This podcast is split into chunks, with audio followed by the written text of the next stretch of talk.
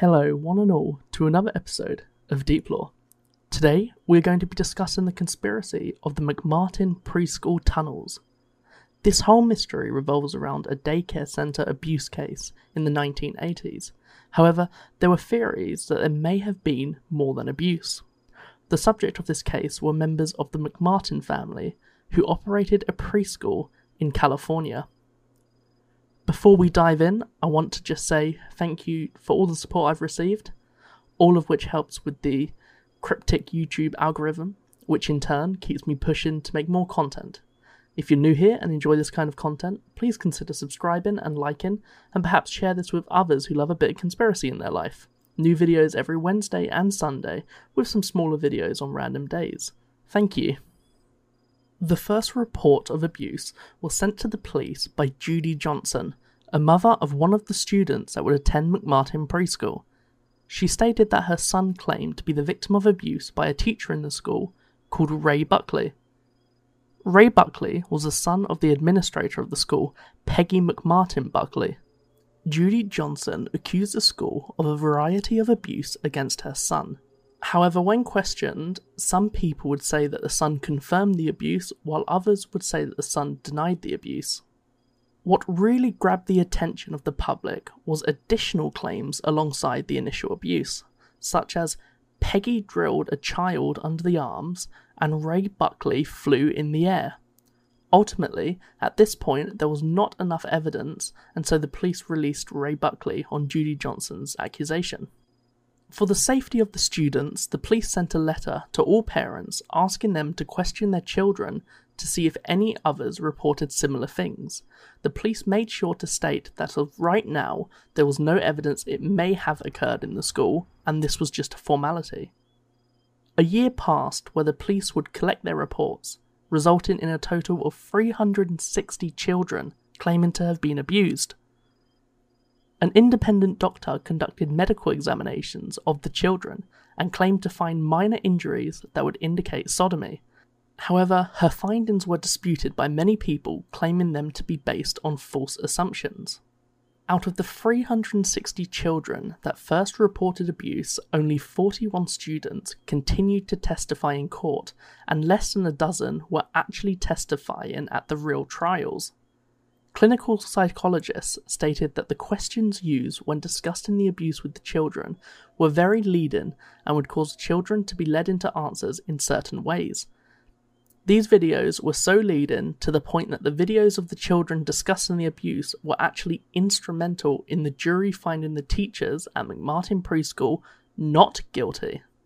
So, up to now, this video has merely been a background to the actual conspiracy which is the presence of strange and paranormal allegations surrounding the apparent abuse alongside reports of satanic rituals. A selection of these accusations from the children are seeing witches fly, that the children were made to travel in hot air balloons, taken through tunnels, and they also claimed that they were forced to take part in orgies at car washes and airports. Children were apparently flushed down toilets into secret rooms where they were abused.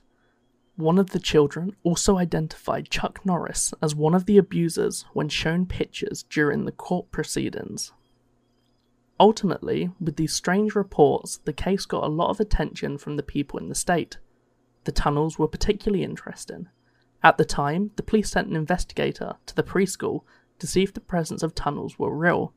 Several excavations shown evidence of old buildings on the site and other remains of previous school buildings. However, it was claimed there were seemingly no tunnels. With the lack of evidence, eventually the people accused were found innocent.